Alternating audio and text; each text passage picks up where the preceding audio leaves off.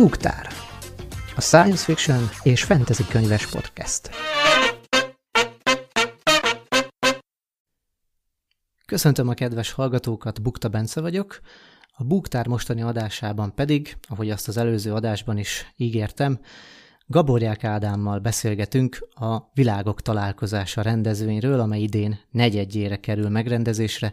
Szia Ádám, nagyon szépen köszönöm, hogy elfogadtad a meghívást. Hát én köszönöm a meghívást, és nagyon örülök, hogy itt lehetek, és sok szeretettel köszöntök mindenkit. Most már a negyedik alkalommal lesz, mint említettem, ez a rendezvény.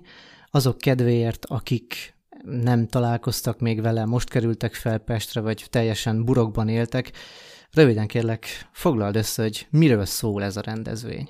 A világok találkozása az alapvetően egy ö, olyan zsánerirodalmi napot takar, amelynek az a célja, hogy különböző kerekasztal beszélgetéseken, könyvbemutatókon keresztül hozza közelebb a közönséghez a kortás zsánerirodalomnak, ezen belül is a kortás fantasztikumnak a különböző aktuális kérdéseit. Egyfelől szerettünk volna egy, egy egész napos élő rendezvényt ennek a tematikának szentelni, és más pedig részben ugye, mivel ez a Prozonostra oldalnak köszönhetően indult be, vagy a, a Prozonostra közösségének a, a tevékenységéből született meg, ezért nyilván egy, ezt elsősorban egy ilyen szakmai napnak is szántuk, tehát hogy jelenlegi kortás szcénának a szakembereit hívjuk el ilyenkor vendégségbe, szerzőket, szerkesztőket, fordítókat, könyvkiadókat, és velük együtt vesézzük ki a különböző témákat. Igazából 2017-ben ez egy, egy, egy napos rendezvénynek indult, amit Takás Gáborral közösen kezdtünk el szervezni, és, és valahogy annyira ráhangolódtunk erre a témára, hogy igazából azóta ugye a világok találkozása az kisebb rendezvényeket is takar, tehát amik így évközbeni programként tudunk megvalósítani, ezek nem egész naposak, hanem mindig egy-egy rövidebb eseményt takarnak. És hát ugye a valóban negyedik alkalommal nem csak abból a szempontból lesz különleges, hogy, hogy úgy tűnik, hogy ezt meg tudjuk csinálni évről évre, hanem hogy ezúttal nem, nem élőben tudjuk megvalósítani, hanem úgy döntöttünk a jelenlegi helyzetre való tekintettel, hogy online formában valósítjuk meg, és nyilván ezt is megpróbáltuk az adott helyzethez igazítani. És most idén nem is egy nap lesz, hanem október 19-től 25-ig fog tartani az idei világok találkozása. Hogyan fognak eloszlani az események? Ahogy láttam, pont hét esemény van meghirdetve. Minden nap lesz egy, vagy naponta akár több is megrendezésre kerül? Naponta lesz egy, de így is jóval több program lesz, mint egy átlagos világok találkozása napon. Tehát próbáltuk olyan irányba eltolni, hogy ha már online lesz, akkor próbáljunk meg több programot megvalósítani, hiszen nincsen olyan időkeret, amihez mindenképpen igazodnunk kell. Ugye ez egy átlagos világok találkozása esetében ez korábban mindig elfordult, hogy ugye a Ben moziban ez egy filmvetítéssel zárult, és akkor határt kellett szabni a programoknak, most ez kevésbé mozog, de hogyha már ugye arra a hétre időzítettük a rendezvényt magát, amikor ugye a Prózanosztrának is a tíz éves évfordulója lesz, akkor már úgy gondoltuk, hogy, hogy harapjunk egy nagyot, és akkor a hét minden napján legyen egy-egy program. Most online követhetőek lesznek az események. Milyen fórumon, platformon lehet majd követni ezeket a rendezvényeket? Vegyes lesz, tehát hogy lesznek előre felvett kerekasztalbeszélgetések, illetve élőben is közvetített programok, és hát igazodtunk a közösségi médiához, tehát alapvetően a Facebookon lesz, tehát a Prozanostra Facebook oldalán fognak először megjelenni, aztán persze a YouTube-on is hozzáférhetőek lesznek majd. Ha már így belevágtunk egy picit a közepébe az idei rendezvénynek, most tekintsünk visszába a múltra. Nyilván az ember nem áldoz ennyi energiát olyan dologba, amit ő maga nem szeret, Szóval téged a popkulturális irodalom mikor vonzott be? Mi volt az a, az a mű vagy művek, amik eltereltek téged ebbe az irányba? Kicsit nehéz erre válaszolnom, megmondom őszintén, mert, mert, mert hogy azért ne, nem ma volt, és hogyha nem számítjuk az olyan dolgokat, amik mondjuk gyerekkori hatásként elkönyveltek, és ugye semmilyen közvetlen hatása nincsenek a jelenlegi történésekre, akkor azért egy kicsit kell kutatgatnom, mert nyilván egyébként nagyon megemlíthetném akár a, ugye a kalandjáték kockázatkönyveket, amik biztos, hogy a kezdetben befolyásoltak már a gondolkodásomat is. De, de ugye az egyetemen, én alapvetően az egyetemen kerültem így a, a popkultúra kutatáshoz közelebb. Úgyhogy lehet, hogy én inkább innen, innen kezdeném, tehát hogy, hogy nagyon sok olyan témát olvastam, ami részben a kritikai kultúra kutatásnak köszönhetően, amik, a, amik elkezdték más megközelítésből értelmezni a, a, nem csak a, a, az irodalmi, hanem a más médiumoknak a termékeit is ugye a popkultúrában, és én ezt nagyon innovatívnak találtam, meg nagyon érdekes problémák merültek föl. És itt valóban, hát ha visszagondolok, akkor azért nagyon revelatív volt Philip K. Dick novellákat elemezni irodalomértelmezés órákon, vagy pedig ugye a, a, a neurománcot ugye a Gibson-tól, akivel éppen egyébként pont Steve által is megismerkedtettem egy mélyebb nézőpontból, hiszen ő nagyon sokat foglalkozott ezzel a könyvvel, úgyhogy ezek biztos, hogy ott voltak, de hogy emlékszem, hogy azért a, a, ugye a Watchmen vagy más képregények azok szintén erősen löktek ebbe az irányba. És akkor ugye, hogyha irodalmi szempontból nézem, akkor két szerzőt biztos, hogy meg kell említenem, a Mievilt, a másik pedig ugye egy spanyol szerző, a Felix J. Palma, akinek a, az idő térképe, az, az mindenképp egy nagy hatása volt rám. Nagy, nagyjából ezeket tudnám most mondani, és ezek részben irodalmi szempontból hatottak, mármint hogy az irodalomról való gondolkodásomra hatottak, de hát olyan részben nekem volt szerencsém még a 2000-es évek második felében, illetve a 2010-es évek első felében, ugye, hogy Szegeden taníthattam is ezt a témát, úgyhogy de, de egy ilyen nagyon általánosabb szempontból a populáris kultúrát, úgyhogy nem feltétlenül szűkíteném le ezeket a hatásokat csak a könyv, könyvekre, hanem akár sorozatokat is lehetne mondani.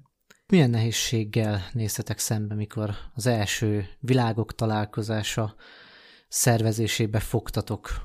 Azt hiszem, hogy az egyik kihívás az az volt, hogy, hogy meg tudjunk szólítani embereket, illetve hát, hogy olyan programot tudjunk összeállítani, ami érdekes legyen. Nem a, amikor Gáborral elkezdtünk erről beszélni, meg, meg elkezdtünk erről gondolkodni, akkor az biztos, hogy két dolog volt, hogy, hogy voltak ugyan más típusú rendezvények, tehát a, nem tudom, az Írószövetségnek is az SFF szakosztálya is szervezett különböző programokat, a Galaktika folyóirat is szervezett különböző programokat. Ott volt a József Attila a Popja című sorozata, ahol Sepsi László nagyon izgalmas témákat vetett föl, de, de mire eljutottunk mi a, a világok találkozásaik, addigra az már sajnos elmaradt, de, de hogy szerettünk volna egy ilyen, egy nem tudom, a zsáner irodalomnak, vagy a kortárs zsáner irodalomnak egy ilyen méltó programot összeállítani, úgyhogy ezért is gondolkodtunk már abban, hogy akkor örökre legyen egy zsáner irodalmi nap, amikor semmi másról nincs szó, csak ezekről a könyvekről, és, és lehessen ezekről minél mélyebben beszélgetni. És ugye ez a második pont, ami, a, ami befolyásolt ez, ezt az egészet, hogy mi úgy éreztük, hogy a szakmai párbeszéd az, az, az kevésbé van meg, vagy, vagy hogy, hogy egy picit szakmai szempontból közelítsük meg ezeket a témákat. És ezért vágtunk bele. Ez gyorsan most kiegészítésként azért így elmondom, hogy, hogy ugye alapvetően ez egy mindig egy probléma a zsáner irodalom esetében, vagy pedig a popkultúra esetében, vagy hogy miként értelmezzük ezeket az alkotásokat, és hagyományosan ezeket sokan úgy kezelik, akár a, hogyha a szép irodalom felől nézték ezeket a dolgokat, ugye, hogy ezek, ne, ezek csak olvasásra való, az, értel, az különböző értelmezésekre nem nyitott te művek, nem érdekesek, fordítás szempontjából sincsen bennük semmi érdekesség, és hogy csak pusztán a szórakoztatás a céljuk. És ehhez képest az elmúlt, nem tudom, két évtizedben azért Magyarországon is megjelentek olyan fórumok, ahol, ahol ezt cáfolják, és e, elég komoly értelmezések és olvasatok születnek ezekről az alkotásokról, úgyhogy mi ezt a, ezeket a gondolatokat akartuk folytatni ezzel a rendezvényel is. Milyen szempontok alapján választjátok ki az eseményeket és azon személyeket, szakembereket, akiket a beszélgetésekre meginvitáltok? Igazából az adott témához próbáljuk rendelni. Tehát, hogyha nyilván könyvkiadásról van szó, akkor, akkor mi igyekeztünk nagyon jó együttműködéseket kialakítani a különböző kiadói szakemberekkel, és ebbe elsősorban ugye az Agave, a Gabó és a Fumax kiadó mindig is nagyon segítőkész volt.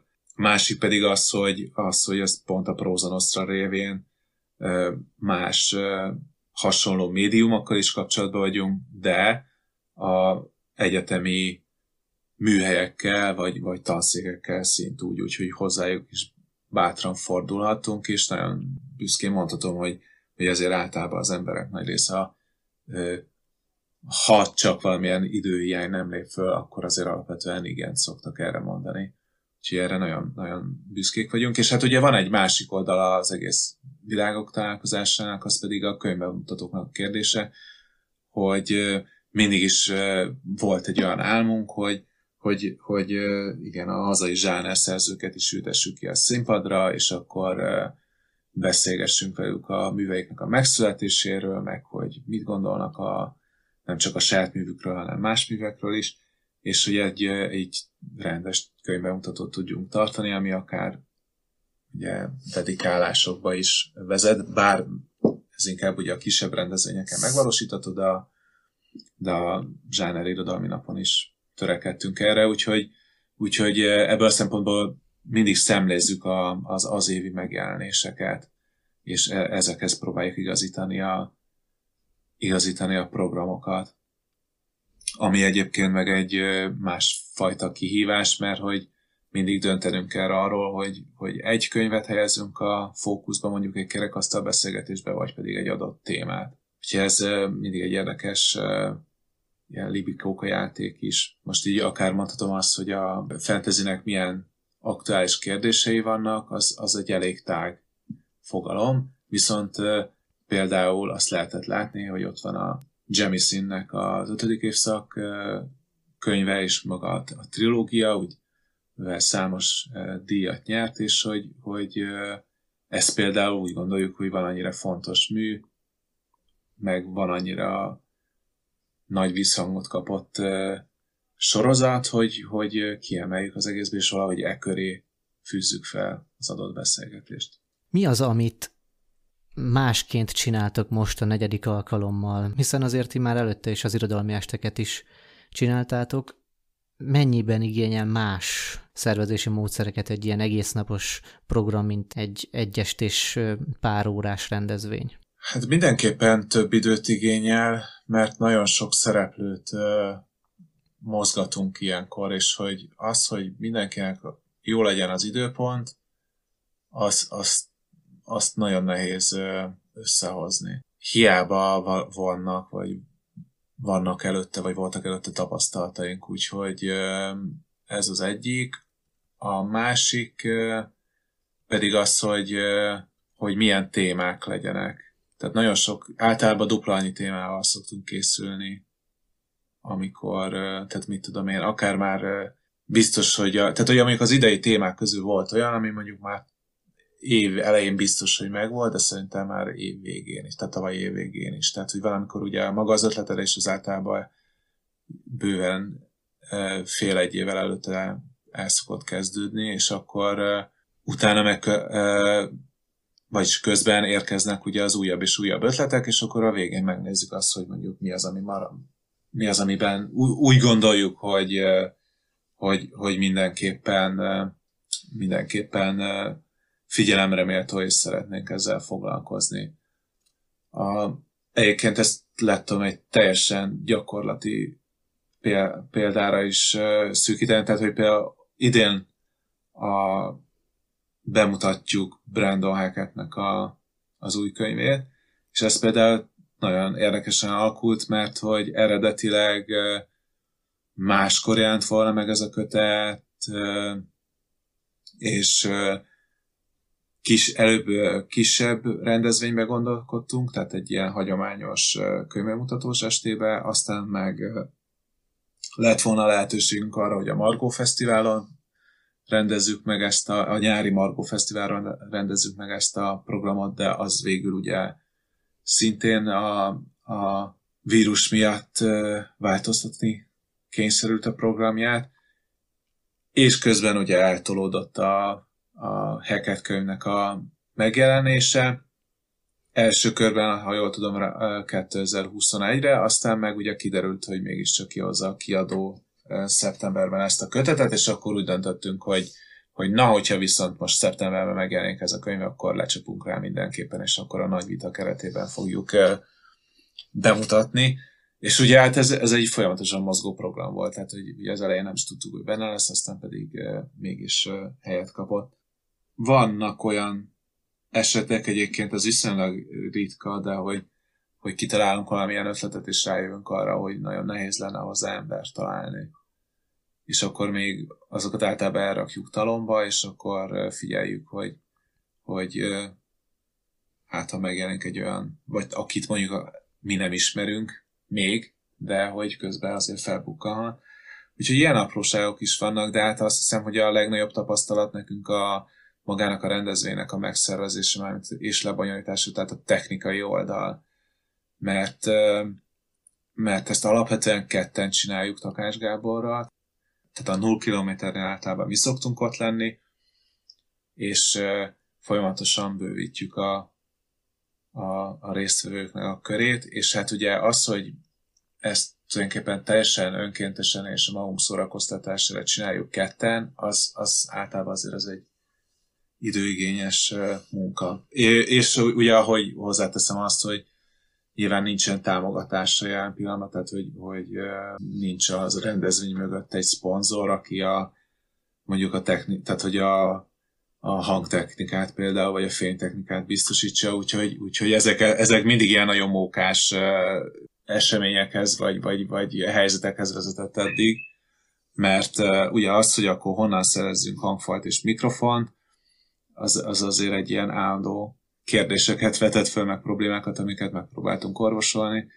Hát ebben biztos, hogy még fejlődhetünk. Ha már egy nagy évet leírva visszakanyarodtunk az idei rendezvénynek az eseményeihez itt, a Hekit könyv bemutatása kapcsán, most már maradjunk is itt.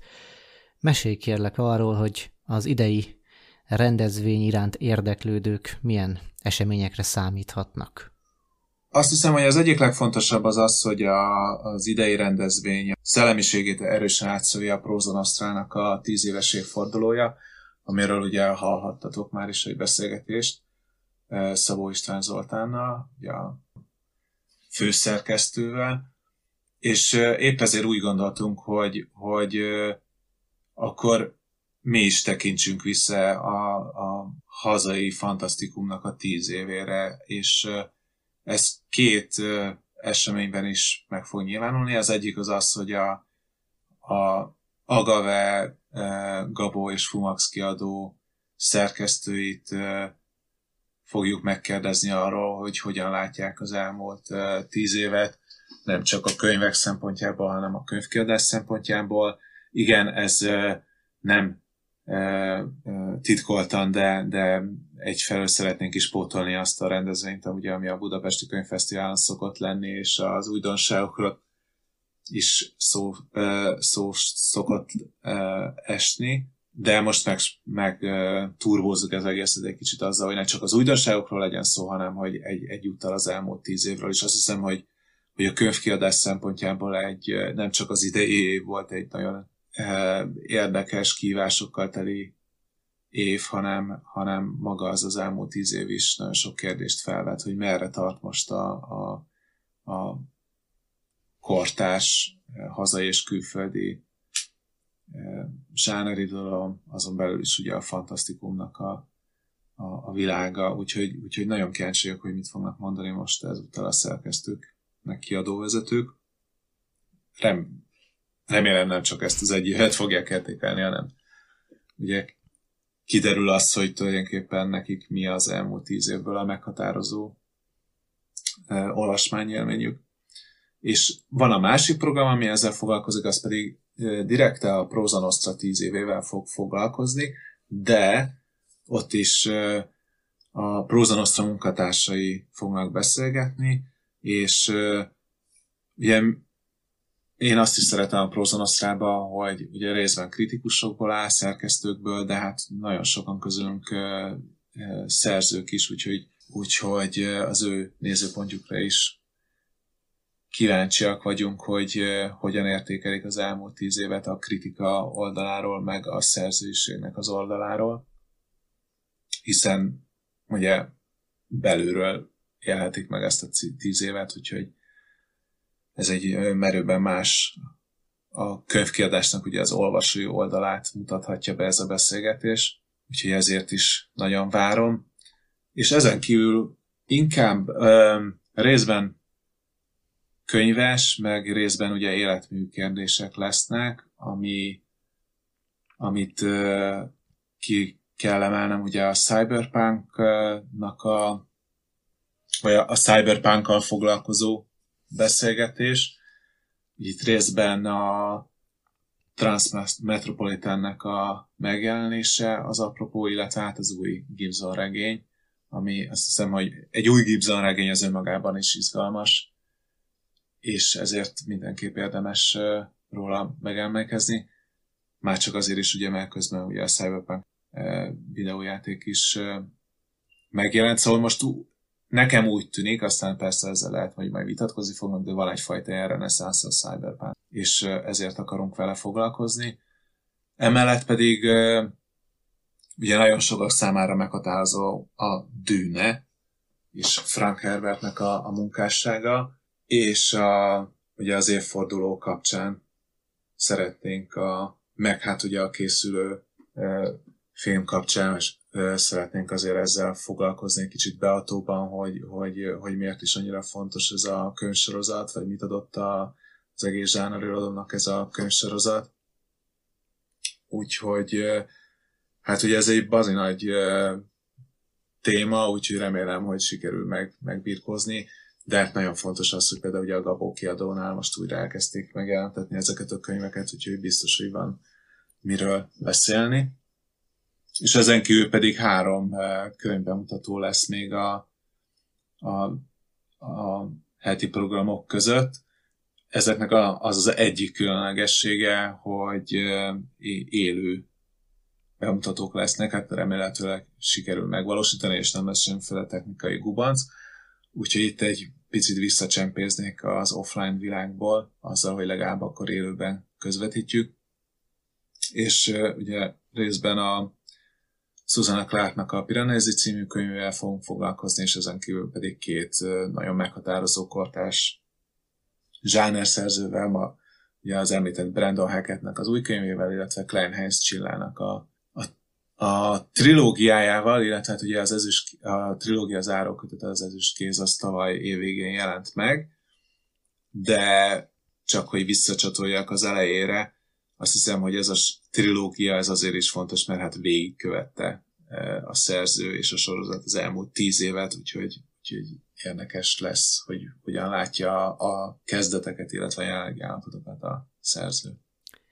Ezen könyvemutatók, mint említetted is, élők lesznek. Lesz-e lehetősége a nézőknek kérdések feltevésére, vagy ez most teljes mértékben kimarad? Nem, én nagyon szeretném, hogyha úgy tudnánk megvalósítani, hogy kommentekben lehessen kérdezni az egy ilyen külön extrája lehet a dolognak. Azt nem ígérhetjük, hogy minden kérdésre fogunk tudni ott helyben válaszolni, de, de azért szeretnénk, hogyha kérdeznének is közbe. Úgyhogy nagyon bízom benne, hogy erre lesz lehetőség. Hát a kerekasztal beszélgetésnél már nem tudja feltenni az úr, hogy a Jack Campbell új könyve mikor jön sajnos, mint az elmúlt években. Azt lehet-e már tudni, publikus-e már, hogy kik fognak részt venni ezeken a beszélgetéseken? A kiadói beszélgetésen ott a megszokott trió lesz, tehát Kleinhens Csilla a Gabó kiadótól, Velkei Zoltán az Agavétől, és Német Ladi pedig a Fumax kiadótól.